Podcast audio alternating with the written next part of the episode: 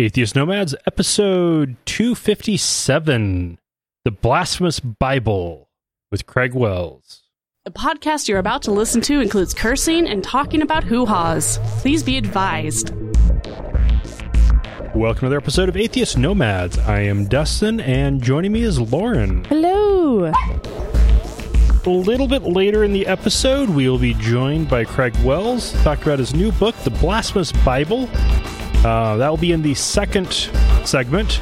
And the third segment, we'll be talking to him about his uh, story growing up in the Adventist church and the eerie similarities to my own experience. Yeah, these guys get pretty, uh, yeah, they get pretty down. Yeah, it was, there was a lot of, of rough bits. So, yeah. Um, That's yeah. what she said.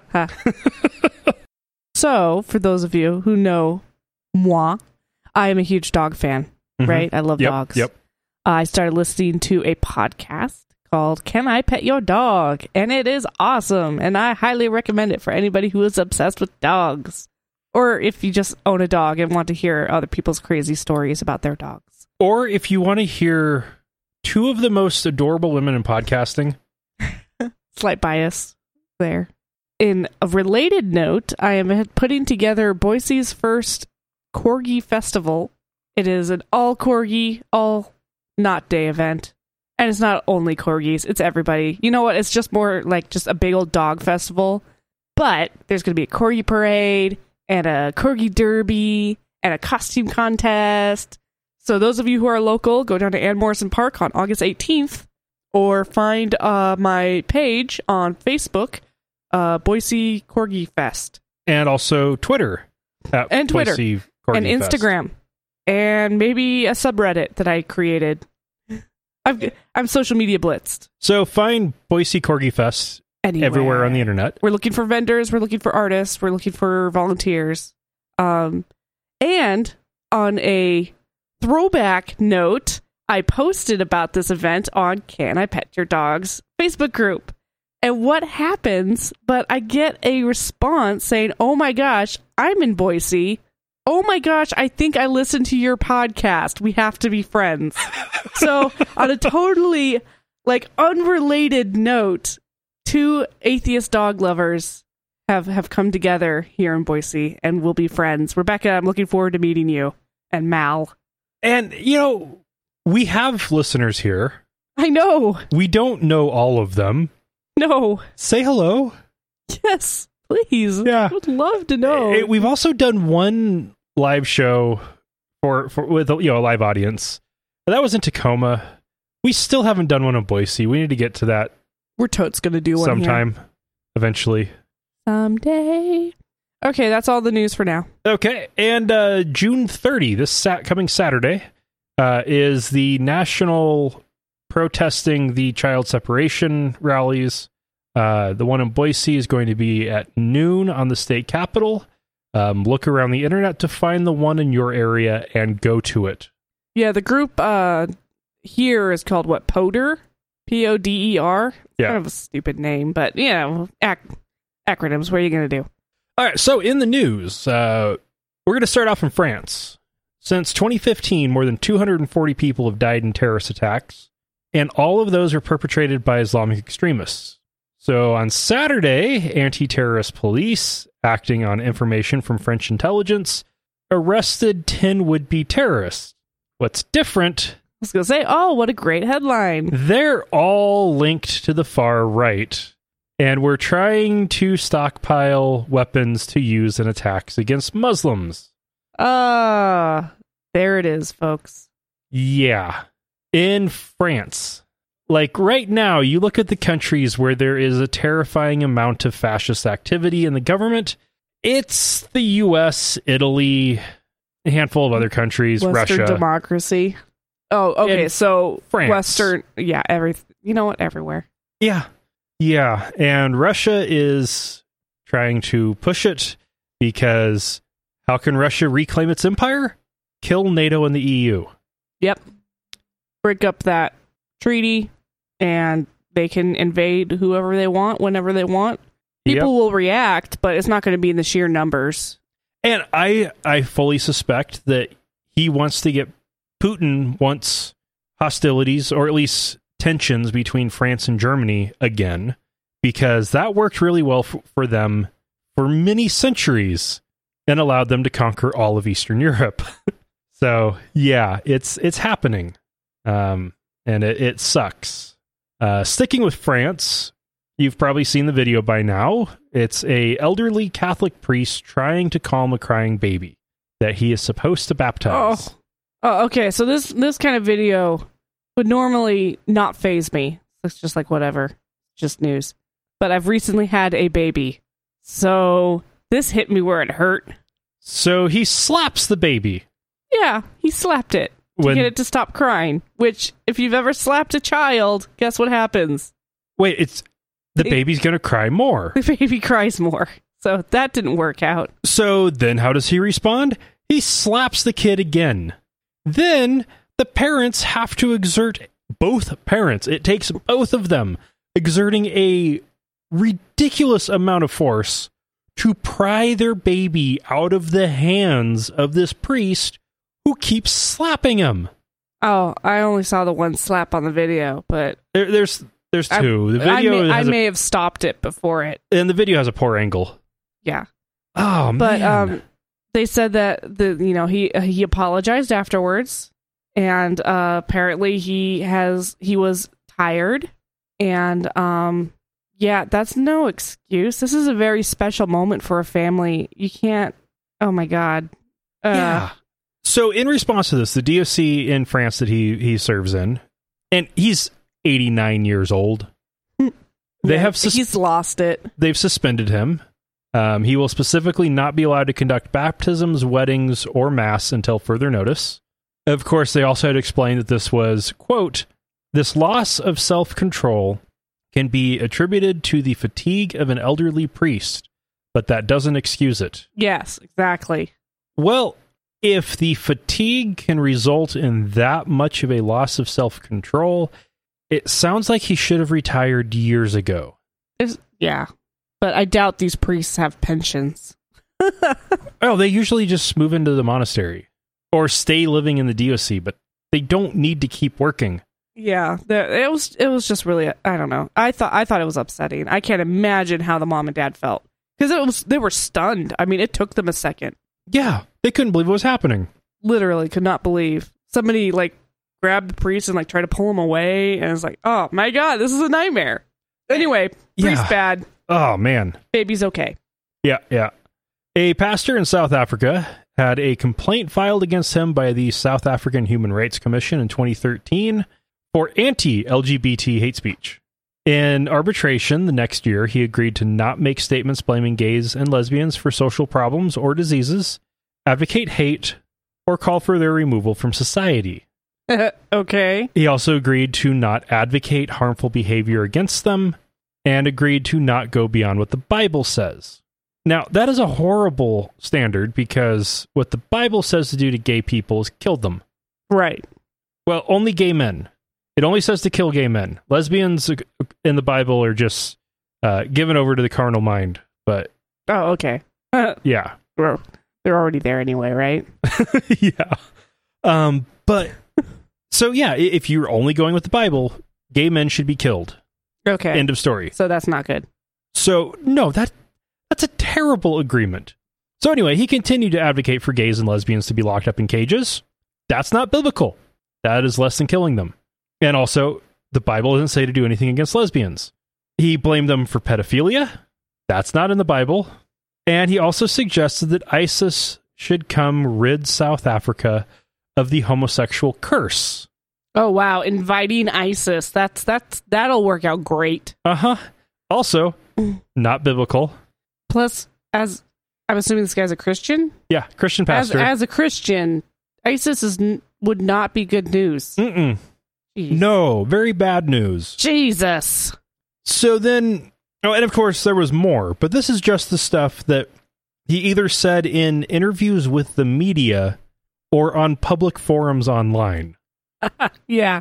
like in the comment Wow. sections for newspapers.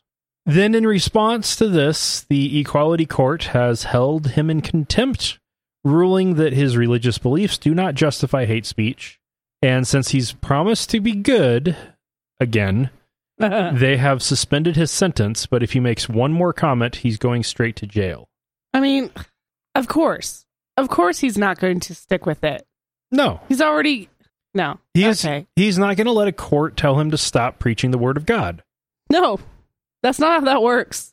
Also, none of this, none of these complaints have anything to do with anything he has said in the pulpit. It has all been things he has said in interviews with the media and that he has posted online and forums Quite publicly. very So- publicly, not related to his ministry. Yeah, I can't imagine what his ministry is like. Well, So, oh man. And I am amazed that even South Africa is getting this right that religion is not an excuse. they're not baking cakes, so they don't know what they're talking about. Ah, man. Ivanka Trump has made a $50,000 donation to Pastor Jack Graham of the Prestonwood Baptist Church. Graham is a former president of the Southern Baptist Convention, member of Trump's Religious Advisory Council, and a noted bigot who has worked very hard to fight gay rights for many years. he even actively got helped get Plano, Texas to reverse its anti-gay discrimination ordinance. It's so funny how these people I mean, they have a job to do, but they focus all of their energy on attacking one set of one group of people. Yeah. It's like, come on, just go, just go preach at your church, do what you, what do what you do, but leave these people alone.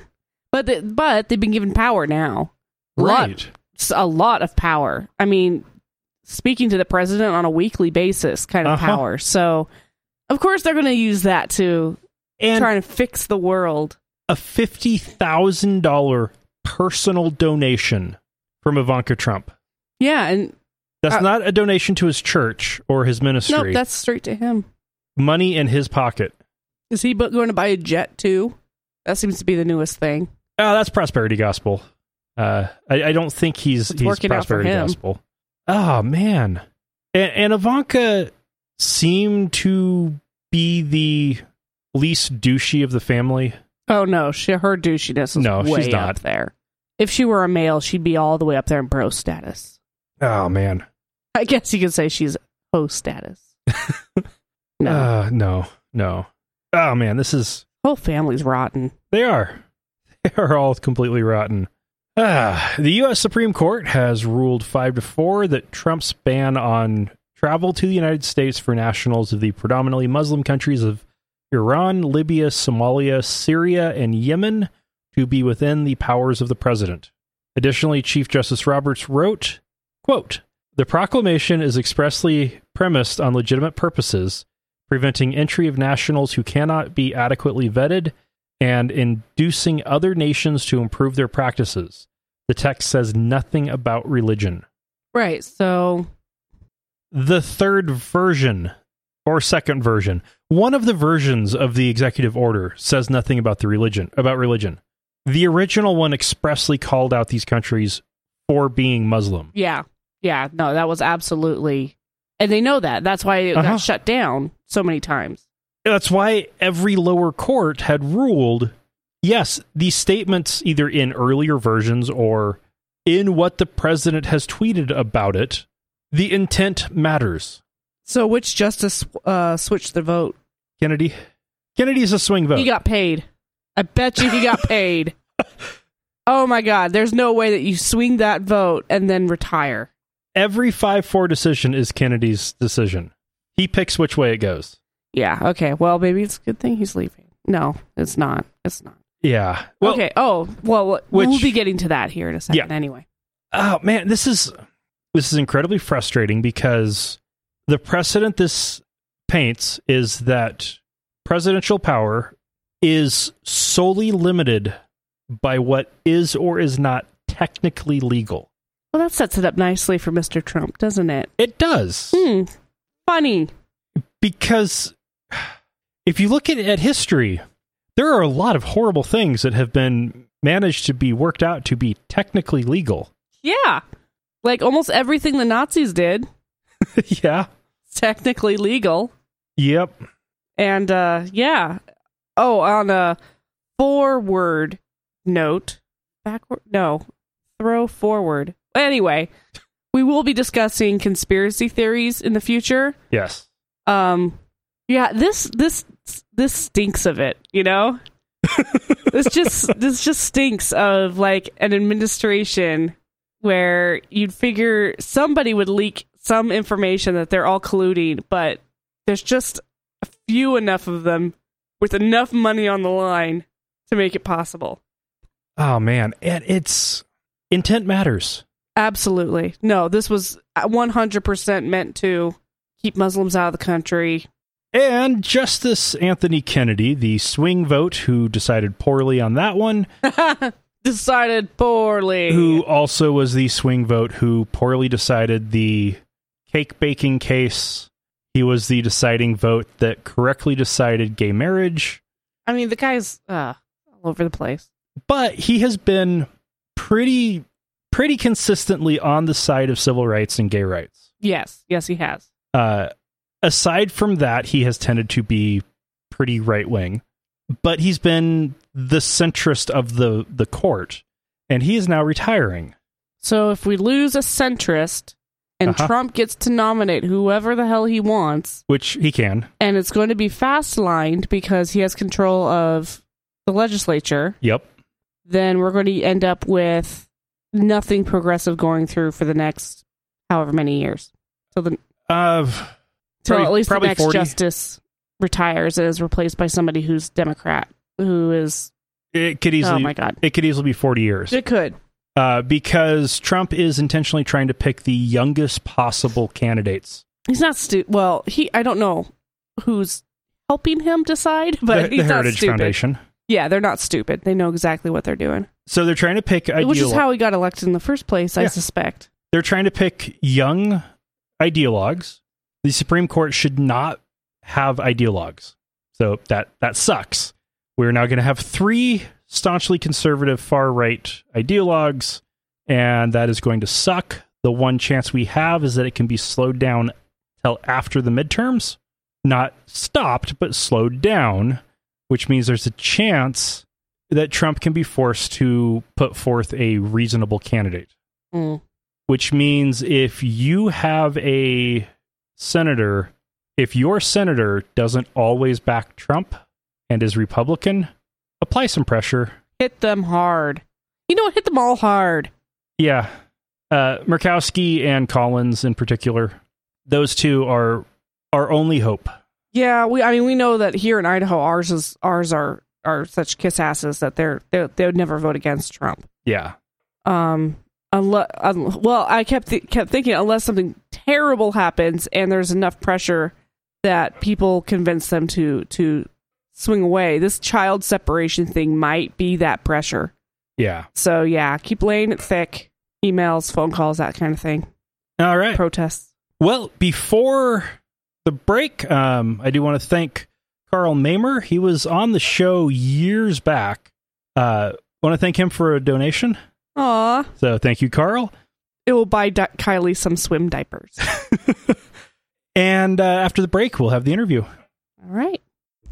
Atheist Nomads is proudly brought to you by listeners just like you.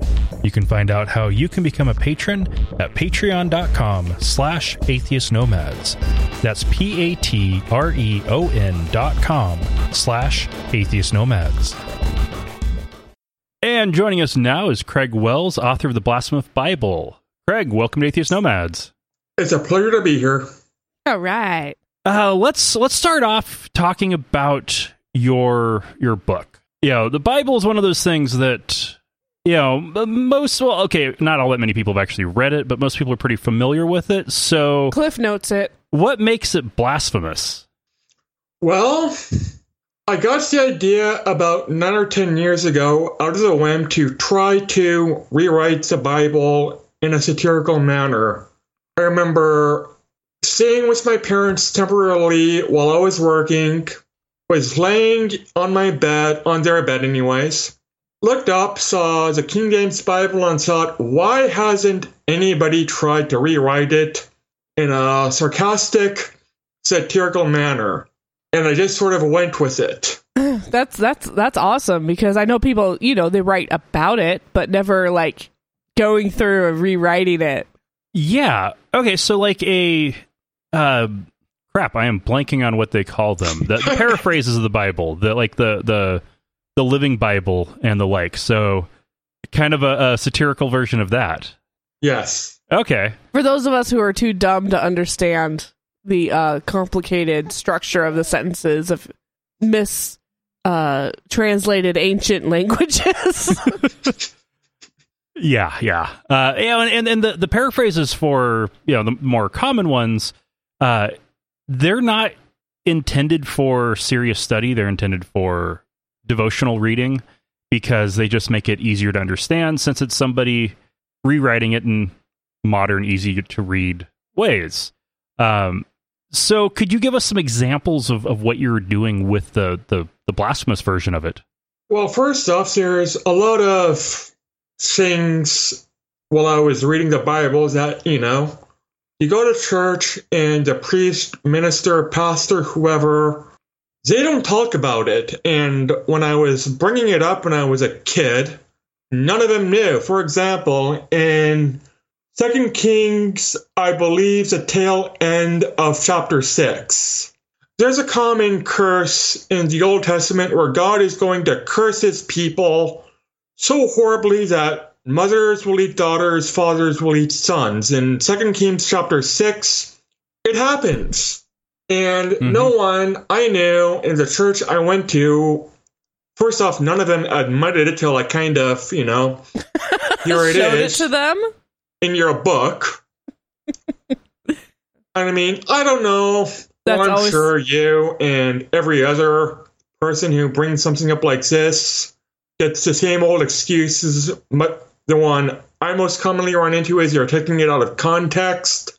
Yeah, That's that's great when you when the context has been lost for a thousand thousand years. That's that's Yeah. easy to say. Well, it's also a bit difficult to understand what they mean by out of context when it's literally a mother eating her baby. yeah. That is that is difficult to take out of context. it is, I think so. But they'd always give the same excuse, and uh, I don't know. I think I was about. It was before I was diagnosed type one diabetic, so it was well under when I was ten years of age, and no one was able to give me a satisfactory answer. None of them. Too smart for your own good. Well, some will agree. Yes. You know, and that seems like one of those that the the explanation on it would just need to be that's just a, a historical account of something that happened and the people who who made those curses asking for God to make that happen were terrible horrible assholes. Yeah, agreed. But none of them were asking for this. It was God who planned this out, not the enemies of God or the people of Judah and Israel. No. This was all God wanting to do it. wow. Uh, God was a temperamental little child. God's a very petty person. Um, the entire reason he decided to curse his own people, King Solomon built a better house in the temple of the Lord. That's it. You know? Yeah. God loves bling. God doesn't want anybody to have more bling than him. If you read Exodus, you understand how much the Lord loves his bling. He yeah, loves it. Yeah. Well, and one of the things we we we talked about before, we'll get into this more later. Is uh, you know we're both raised in the Adventist Church, and I know in more recent years, at least what they were talking about in in college and at the seminary was that pointing out the fact that Satan doesn't exist in that part of the Bible, and so you've got the same stories in Samuel Kings with God doing something that in Chronicles Satan is doing. And Yes, I noticed that very quickly too. yeah, that's something that's now actively acknowledged because there's no avoiding it. Uh, yeah. And it makes it much easier to say, yeah, God just didn't want people to start worshiping Satan. So he took all the blame too. Convenient. Such a self sacrifice. yeah.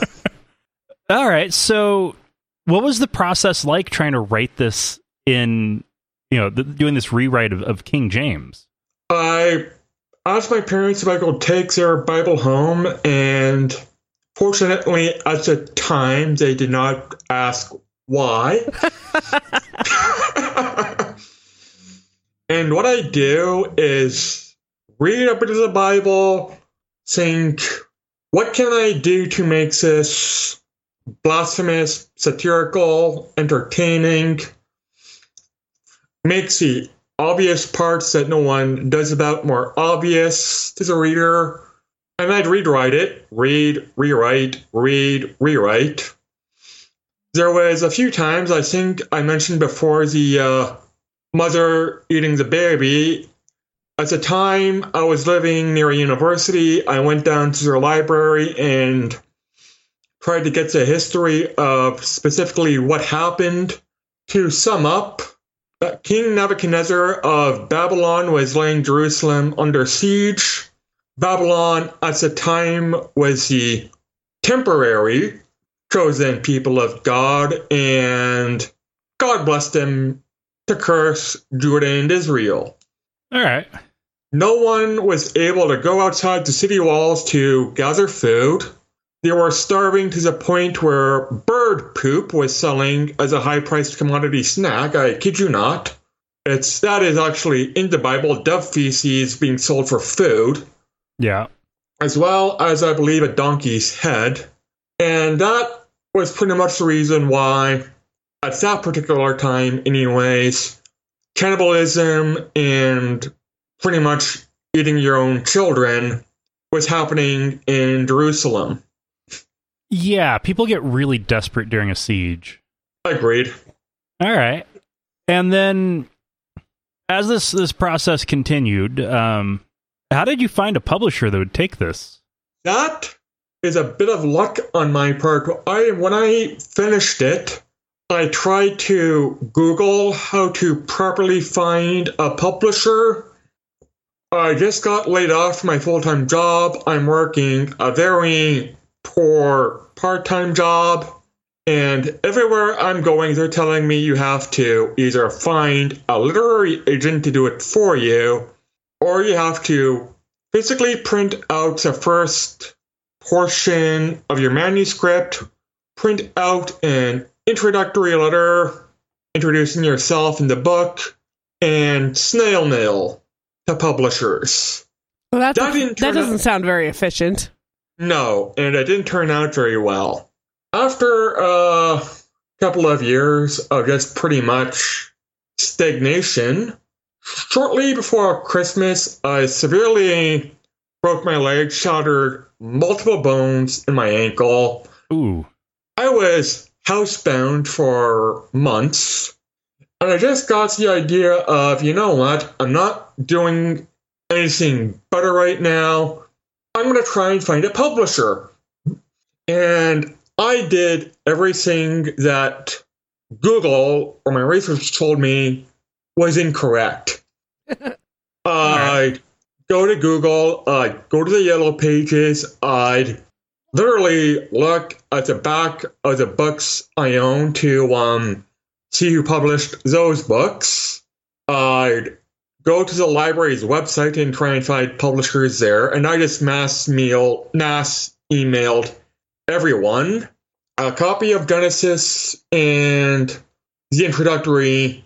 Here's what the book's about. Here's a little bit about me. And I didn't limit it to my own country of Canada. I didn't limit limit it to North America. I was emailing Australia, Japan, United Kingdom, France, Germany, Oh, good for you. any you. place where I could find a publisher. I just emailed them. Very few wrote back. That's to be expected. My first response, they uh, pretty much politely told me to piss off. a few responses afterwards, I had a few publishers who were interested but claimed that there's no way we can publish this, we're too small. I remember finding Ace House and the website claimed we write, you know, or we publish more or less offensive books. Oh, nice. Yes, I emailed them sometime before noon. Before I even went to cook my supper, I got an email back. We love it. Please send more. Oh, awesome. literally the same day. And I'm thinking to myself, yes, success. Okay, so you'd managed to find the one publisher whose model is printing the stuff that will piss people off. Perfect. Essentially, yeah. That's awesome. I like how well I don't like. I'm I'm ups- I'm sorry that you had had hurt yourself so so badly, but I couldn't help but thinking of um misery. It's like, oh man, he self hobbled himself so he could get his book published. this is this is screenplay dynamite. Oh, Stephen Oh, King might appreciate the irony. yeah. And the thing was, the reason I broke my leg, I was out buying stocking stuffers for Christmas. It was December 23rd when it happened. Mm, Oh my gosh. Wow. Fun times. Yeah. Yeah. All right. And, and before we started, you were telling me a little about the editing process that went through. Was that before or after um, you got the publisher? A bit of both, but um, mostly afterwards because, for one, I'm not a professional editor, and also you have to keep in mind I tr- originally tried to write this using King James English, so that became an editing nightmare. Yeah. Yeah. So Oh, the man. copies I originally sent him were in the uh, attempted King James English, and after literally years of trying to do that, we pretty much scrapped it and said it's going to take us at least five to ten years for us to do this. Oh, Let's man. just redo it in modern English. and- yeah. I think at that time I we only got up to I think first or second Samuel. and it took years just for that. yeah. After we decided that, I edit on my end, send them what I edited, and they'd look it over and do their own editing, make sure it's professional and fix any mistakes I made. And it went from doing years to a couple of months. It actually makes happened in record time. And afterwards, I got an email back. What do you want to do about the uh, few books that are already written or already edited in King James? And I said, you know, doesn't make sense to have the first portion being King James and the rest in modern English. So we re-edited the already edited edited books in modern English and as I said, it happened in record time. I am honestly shocked that my book is out for sale now because I was expecting the editing process to still be going on. I honestly did. Yeah. Yeah, I think you're right in that luck statement. That's that's pretty awesome. Yeah. And, and Thank you. King James English uh, is something that theologians have a hard time interpreting. It's in, in all practicality, it is easier to learn, like with the New Testament, learn Greek and translate it yourself from Greek than to try to actually get modern meaning out of out of King James. And that's just reading it, trying to write it. Agreed. that's you would need a classics major who exclusively focused on you know that that early modern uh english to be able to do it. And that's oh man that that'd be tough. Yeah. It was, and well, let's just say that um, when they first mentioned modern English, I was a bit disappointed because I wanted to try to keep it true to the Bible, but looking back, most definitely the right choice. Yeah, I can see how Uh-huh. it would be funnier if it were still written in the old English way. But um no, I think yeah, I understand that for a modern audience that's that that humor would be lost on them and it's impossible to edit. So yeah. uh-huh well there's a reason most christians don't use king james anymore Yeah, it's it makes for a nice um bookend, Mhm. but that's pretty much it. yeah Most Christians don't read the Bible, anyways. well and those who do uh only the the absolute most conservative uh insist on king james but most of them are dying Yeah. Oh, well, that's too bad.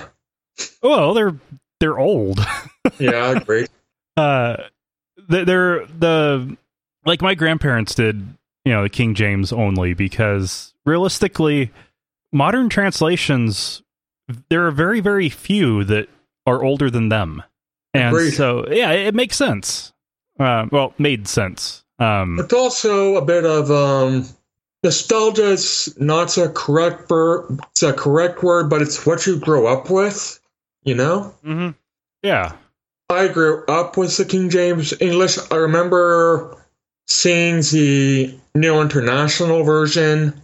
Still, well, when we got the New International version, I already read the Bible. I read it when I was about seven or eight and had a lot of questions, but it was the King James English. I see the New International and I go, no, I'm not reading this again. You know? yeah. Especially once you've already suffered through it the most Yeah. difficult way you can. Yes. All right. We love hearing from our listeners. You can email us at contact at atheistnomads.com, tweet us at atheistnomads, send us a message on our Facebook page at facebook.com slash atheistnomads, or better yet, call us and leave us a message at 541-203-0666. We might even play it on the show. You can also help us out by leaving us a review on iTunes, Stitcher, or your podcast directory of choice. Well, let's go ahead and shift gears now. Tell us about your, your upbringing and your background. my parents mm, will disagree, but they'd be wrong. I grew up in a strict Seventh day Adventist house. For most of my schooling, I went to a private Seventh day Adventist school. Let me tell you how much misery, misery that was. Yeah. I can relate. Yeah. About what years would that have been? Like, were you going to going through school 80s, 90s? I would have entered kindergarten around maybe 88 or 89. Not sure when. Managed to get kicked out at halfway through grade 7. Badge of honor there. Well, I, I, it got me and my sister out, you know? Yeah. And uh, what part of Canada is this? Southern Ontario, Oshawa. Um, College Park Elementary is where I went to. The high school is Kingsway College, if you ever heard of it. Uh huh. Okay. So, suburban Canadian Adventist. Yes. Oh, man. I, I don't have a whole lot of, of contacts context with, with Adventism in Canada. You know, classmates in college, but uh, college students are a terrible uh, comparison. Most of what I've seen is extended family members who bounce across the border back and forth, and Canadians who would come down to camp meeting in Oregon for some bizarre reason. And they made the rural Northwestern conservative Adventists look Like liberal. hippies. Yeah. Dirty hippies. So, yeah, that doesn't surprise me that you had a very conservative upbringing. But then again, even liberal Adventism is still very conservative by normal standards. Really no such thing, far as I'm concerned. Yeah, it's basically the difference between, you know, the moderates are, are the conservatives and the conservatives are the extremists. Yeah, that's Yeah. that makes sense. So then, uh, vegetarian growing up? No, and sink. Okay. Very single. I I don't know if you've ever noticed this, but I do. The Seventh Day Adventists who were vegan before vegan became what it is now. hmm Everyone I remember seeing, everyone I grew up with, they all had this not even sick, but unhealthy 10 pounds of skin draped over a skeleton look. Oh, yeah. Yeah. Like, the best way to describe it is a very skinny Jabba the Hutt. Oh, They looked disgusting, they looked unhealthy. And I remember the school we went to on the same property was the Adventist Book Center, which sold all the uh, Loma Linda Linketts vegan meat. Ah, Linketts. And yeah, my family did eat them, but we kind of joked that there's so much artificial preservatives and chemicals in these supposedly healthier than meat foods hmm that it probably gave you cancer. Oh, and my my uh, uncle has uh, driven some shipments of vegetables for them, uh, for for Loma Linda in particular, and uh, most of the vegetables when he picked them up were already rotten, Well, I'm not surprised. and they received them. So rotten vegetables going into making fake meat. well, the meat was disgusting to begin with. Yeah. uh, Some would argue about the linketts. Linketts are good. Um, Big No, they're Franks are, are, No, they're garbage. They're Stripples are terrible. Wham tastes like cardboard with Uh-huh. salt. okay, when it comes to those fake meats from that generation of fake meats, the modern stuff, the current stuff on the market now that it's it's cool is uh, much better. But that old stuff, I would say, the less flavor it has, the better it is, because any flavor it have would be terrible. It was.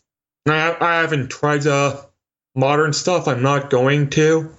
I've ar- I've already you know crossed the border into hell, and I now eat pork and shrimp. you No, poor bastard. bacon. I've eaten a little too much bacon since getting out of the church. Well, it's delicious, especially when compared to stripples. Oh yeah, so much better. Uh, but okay, so in one thing I always noticed in uh, at least in the the northwestern U.S. within the Adventist Church was that it seemed like the more conservative the family was, the stricter their diet. So the more liberal Adventists would eat meat, the more conservative would be vegetarian, and the batshit crazy, insane, ultra conservative would be ve- uh, vegan. Did you see the same kind of thing? Yes. which ended up being really weird because like the, the sickliness you, you described with the with uh, vegans you could tell how conservative some of these adventists were by their appearance and not just the way I they know. dressed but the way they how healthy they looked it was the face, weird. that sunken in face. They all have this. I, I know it's a broad generalization, but it seems to be true from what I've seen that, like again, 10 pounds of skin draped over a skeleton. yeah yeah oh man well, luckily the modern stuff is better, so I, I don't think that's as common anymore. Well, nowadays, vegan is getting common, so I guess you have to cater to the uh, non Adventist vegans as well. Well, Yeah. where I think some of the problem comes in is you have to be very careful in how much and what you eat as a vegan to do it the healthy way. And with what's currently on the market in places like Whole Foods and Trader Joe's and the like is makes it easy to do that because there's these heavily processed products that have, you know, all your balanced proteins and amino acids. Conservative vegan Adventists, at least in the 90s, were dirt poor and Yeah. didn't have access to a wide variety of foods to try to make up for what they weren't getting from from animal products. So they just ate dirt. Basically, Yeah, it was yeah, it it, it was sad. it was, yeah. Okay, so you ate meat, you had a TV, right? Yes, but from Friday sunset to Saturday sunset, we were pretty much Mennonite. So no uh nature videos on on the Sabbath. Wasn't even allowed to read books unless it was religious somehow. Oh, okay. I remember having my Bible in my room, open up to the middle, and behind that Bible was the actual book I was reading. good lad, good lad. Oh, oh man, some of my uh, loopholes I'd use would be I was allowed to watch nature videos because nature's God's second book. So Well, after a while, we were allowed to watch National Geographic videos. Yeah. Though that was honestly more because, you know, we have two young children in the house. I don't know about you, but after church, you know, Sabbath is a day of rest. My parents will come home and sleep most of the day. yep. And to do that with two kids, there's going to be trouble to begin with. Uh, yeah. Oh yeah. To Bouncing do off that the with walls. two kids who aren't allowed to really do anything fun.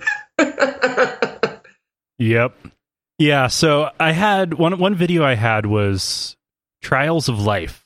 Hmm. It was all kinds of some of the most grotesque predator scenarios in in nature. I would watch that almost every week. It Yeah. was but it was okay. It was it was Any nature. violence, anything to stimulate that little brain. Yeah. I- I'd play with my cars and Legos, but they'd be missionary cars or missionary Legos, and so a missionary caravan heading Oh off my to, uh, and then once the sun so would go cute. down, they'd be fighting against each other. Oh, I remember having parties and everybody, literally everybody, will be huddled around the kitchen clock with that little Adventist pamphlet telling you when um, sunset was, and as soon as that clock hit, party time. Oh yeah, Well, party time for Adventist standards, anyways. You had a regular hoedown, huh? Yeah, we were playing Rook, yep, not was- euchre, Rook. yep, that was a common one. Oh man, You remember there was a um, series of videos which were Adventists that my parents would actually not allow us, my sister and I, to watch because part of the um, part of the videos was these uh, two, three, whatever kids time traveling to biblical times and witnessing Christ feed the multitude or Adam and Eve and everybody in the school, everybody in the church was allowed to watch these videos, but my sister and I because it had time travel. wow. Do you know? Do you remember which these videos, or did you grow up with some? Yeah, I I got to see him a few times. Uh, Yeah. It was either at um, Friday night youth group uh, vespers or uh, just at a friend's house, but we never had those. It was it was like that and and Veggie Tales and uh, random stuff like that. I think Veggie Tales. well, maybe not before my time, but it was after I got kicked out and I was already in a public school, so really no need to, for me to suffer with VeggieTales. I've already suffered enough. Mm-hmm. uh, okay, so then then you so you went to Adventist schools until seventh grade. Yes. What happened then? To make a depressing story, during Adventist school, I had no friends. Everybody hated me, and after a while, I grew up to hate them. I can relate. And I was such. It's a little at close that to home there, time- huh? Yeah. Yeah. At that time, I was such a depressed, angry, miserable kid. I was in a dark place. And I'm going to be honest with you. I fantasized about going to school and just mass murdering everyone. And I didn't want to do it. So I showed up to school and tried to kill myself. Oh wow. Yeah, and that's what got me out, and it's what got my sister out. Depressing, but uh, beneficial in the long run, you know. It was a call, the Yeah. ultimate call for help. Well, in a sense, yeah, and no one in the church anyway showed up, but then no one really cared, you know. Yeah. They, well, they did. They all prayed for me. I guarantee you that they all prayed for me. Yeah, but then nobody would talk about it because that'd be shameful. No. And also, nobody wanted to talk about me anyways because I was a freak in school, you know? Yeah. You know, there's a, a, a myth out there that private schools are amazing and wonderful and and great. You know, they seem good because they can select who their students are. And there's already the self-selective bit of parents aren't likely to pay a lot of money for a poor performing kid to struggle more. Um, so that makes the test scores look better. But part of the darker side is it's they're small enough that if you become the outsider, um, you're stuck. Yeah, and I was the outsider right from the beginning. You know, when I, I moved to Grants Pass and started at the Adventist school, I was the weird new uh, new kid who knew too much, and then I started getting bullied, and then I was just the victim. And it pretty much sticks with you for life, you know? Yeah, you know, in my case, in my case, it, it continued until I started fighting back. But yeah, I remember not just the students, the teachers, the faculty members, the people in the church, is pretty much the only people we hung out with, and even my parents. you think Adventist school is bad, when you go to public school, it's going to be even worse. It's going to be even worse because they're all bullies. There's Satanism, I guarantee you that. Yeah, I think we had some Satanism in our high school. It was like, um, it was mostly like the emo goth kids who were like trying to be edgy. Yeah. The truth is not so much in College Park, that's elementary, but in Kingsway, that's where all the uh, public's high school students went to get their marijuana. yeah. Okay. that fits in line with it down here too. And anyways, I remember wanting to go, but fearful because I didn't want it to be worse. And then to kind of um, further their lies, in grade five, we had a new kid who actually came from public school.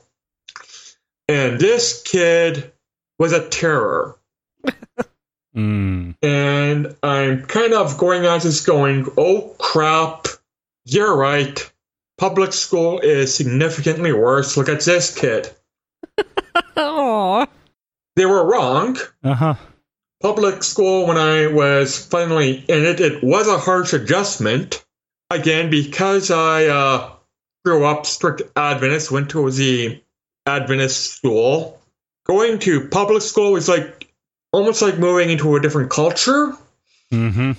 And also, just due to me being the uh, bottom of the totem pole, I had no social skills. Yep. I uh, didn't know how to adapt until about um, the last year of high school, which was a very long uh, adjustment period, but uh, adapt I did. Still kind of affects me to this day, but in ways I honestly see as somewhat of a benefit. You endure so much abuse for so long, you kind of grow a tough skin, you know? Yeah. Yeah, you definitely do. Um, Well, that got dark. Well, my history in the Adventist church is dark. They typically, yeah, you know, we we have a lot of people on the show who who it, it is PTSD like. You know, you you start talking about how you grew up, and it's just it's it's overwhelming. And it was also made a little bit worse for me. I just realized a few years ago. Um, during school, the teachers saw, well, first off, during the few years, I was actually the top of the class. And then I went, screw it, I want out, I'm not going to try anymore. And they wanted to send me to a shrink.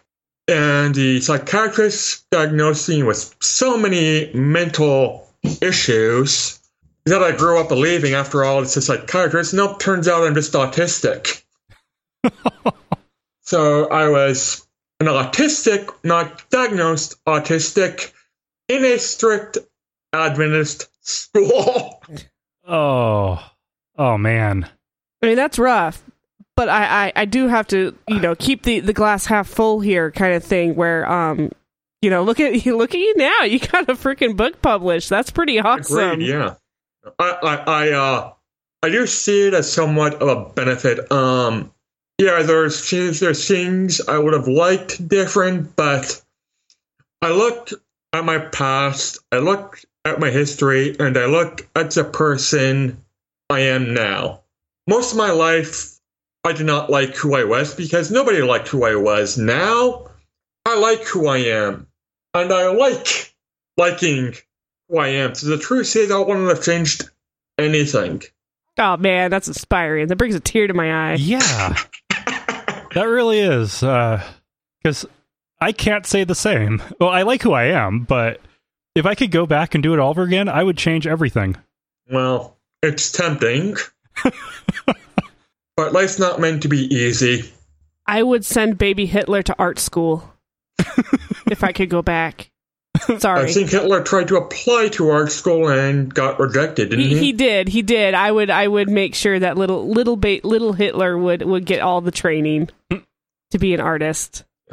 And I'm you know, not to Not one for killing babies. So that not seemed to like the even next best. praise Hitler, but I've seen some of his artwork and he did have talent. Yeah.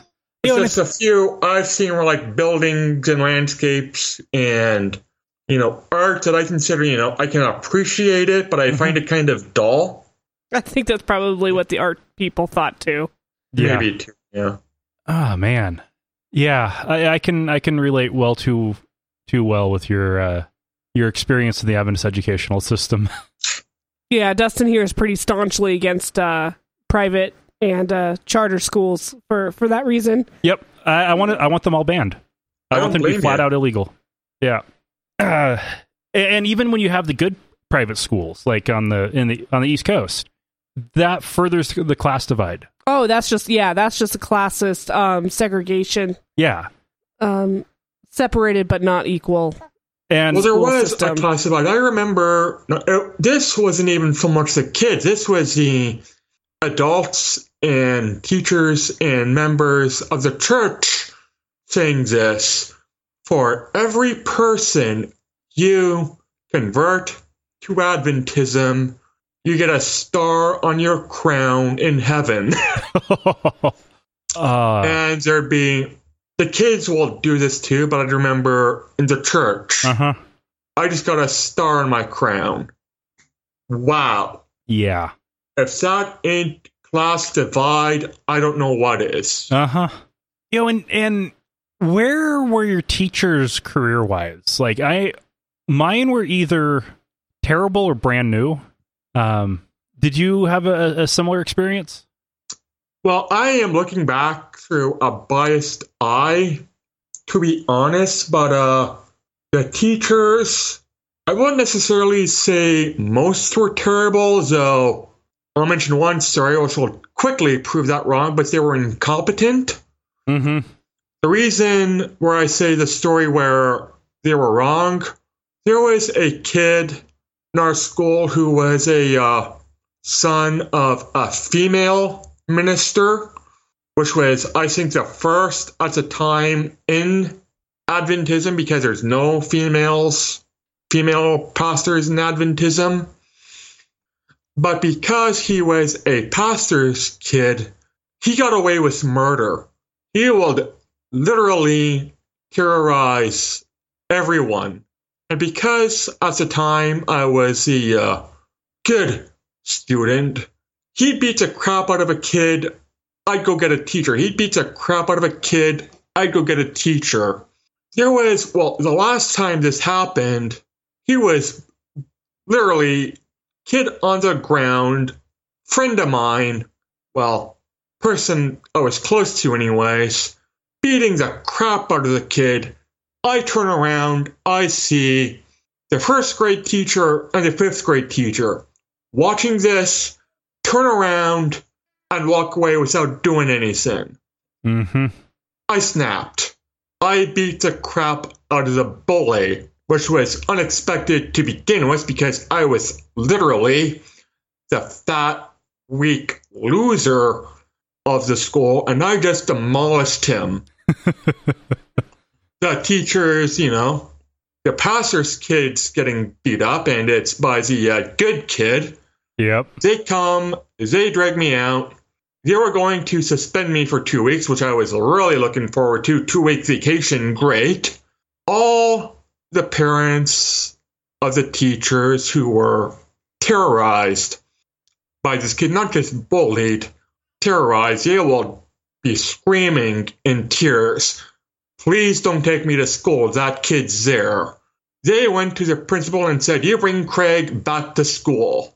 And unfortunately, I was back the next day. Oh, And I still knew, I still know a few of these parents, and I kind of tell them, you know, I was really looking forward to that two week suspension.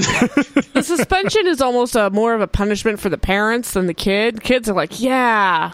Two Yeah. weeks without work, uh, without school, that's awesome. And the parents are like, "Oh my god, what are we gonna do with the kid for two weeks?" Yeah.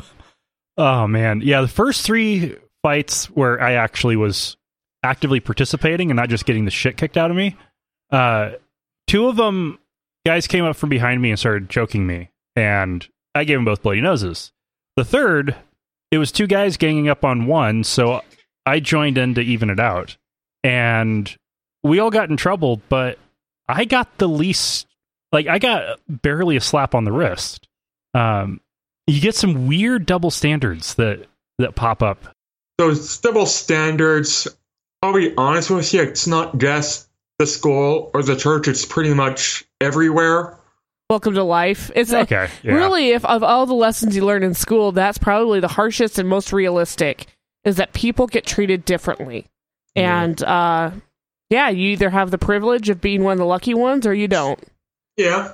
Yeah, one of But the sometimes sometimes when you have the um like I did, the disadvantage of being the bottom of the totem pole, my attitude now is you can either accept it or try and work your way up. Mhm. And if you do work your way up, try to bring as many people with you, you know? Aw, yeah. Yeah. Fuck the patriarchy. That's pretty much my attitude. all right, I like it. All right. Well, we are uh, running out of time. So, Craig, um, where can people find your book? They can order it through pretty much any bookstore, though they might not have it in stock. They can order it online through the major bookstores. You can order it online on Amazon. So I just discovered recently that as far as not Amazon.com in the United States, they still have it in stock, but uh, in Europe and Canada, they sold out twice actually. So uh, oh, wow. Well, for all I know, they may have ordered just ten, but they did sell out. Yeah, Who cares? They It sounds out. good. they sold out twice. The first time didn't impress me. The second time, I'm going okay. Accomplishment. Pat myself on the back. All Yeah, right, yeah, definitely. Wow, good job. Thank you. Yeah. Not, not many publisher or not many uh, authors get to say they've they've sold out twice. Well, on Amazon, anyways. Yeah. And again, for all I know, they ordered less than ten. well, they probably But- figured uh, Canada blasphemy. Canadians are so nice; they they aren't going to buy that. yeah. Uh, all right. Well, I will have a link to that in the show notes. Thank and, you. Uh, Craig, thank you so much for joining us. My pleasure. Thanks for having me. And that's it for this week. Remember, not all those who wander are lost. Thank you for listening to another episode of Atheist Nomads. You can find show notes and contact information at atheistnomads.com. Follow us on Twitter at Atheist Nomads and like us on Facebook at facebook.com slash atheist nomads. Please subscribe to the show in iTunes, Stitcher, or your podcatcher of choice. And while you're there, feel free to leave us a review. Theme music is courtesy of Sturdy Fred. Until next time, this has been the Atheist Nomads.